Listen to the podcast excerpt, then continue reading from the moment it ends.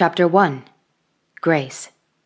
Seattle, Washington, Sunday, December 7th, 1941. Grace allowed the tears to run their course. For five minutes, she did nothing but stare out a window and weep.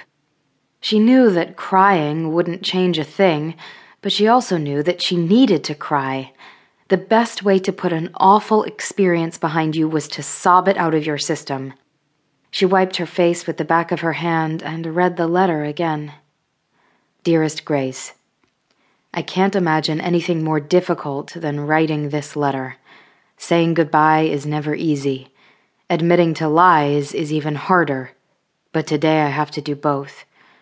For six months, I have passed myself off as someone I am not I have changed lives and altered events and made messes I cannot possibly clean up. I did so knowingly and willingly and with little regard for anyone but myself. I'm not from Montana. I'm not even from this time. I'm from Seattle and a future so distant that I have yet to be born.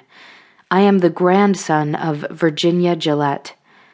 I can't explain it. I don't expect you to believe it, but it's the truth. I entered a glowing room in a mine in 2000 and walked out in 1941. I knew war was coming just as I knew about Kahn and DiMaggio and Williams. I knew Tom would enter the army. I know his fate.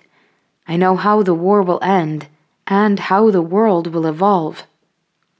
Grace tried to process the information as she sat dumbstruck in the kitchen of her rental house.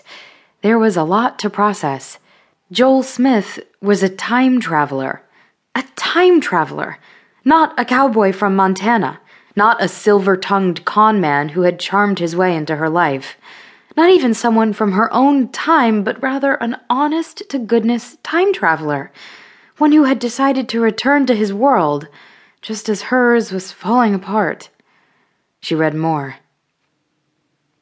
On December 8th, I entered the same mine and returned to my time. I wanted to take you. I agonized for days. I never wanted to leave you, but I knew I did not belong in your world, just as I knew you did not belong in mine. I'm sorry I lied to you. I'm sorry I left. I'm sorry I could not have been the man you wanted. You deserve better. Just know that my feelings for you are real and that I will never forget you. I will never stop loving you. Grace wanted to crumple the letter, but couldn't. She knew what Joel had written was true. A golden coin enclosed with the letter, a US dollar stamped with the date of the second millennium, all but proved it was true. And so she tried to digest a bitter dose of reality. The man who had taken her heart and virtue and convinced her to break off an engagement to a wonderful Navy officer was gone, and he wasn't coming back. The college senior glanced at a radio at the end of the kitchen bar, listened to yet another news report, and sighed. A bad day continued to get worse.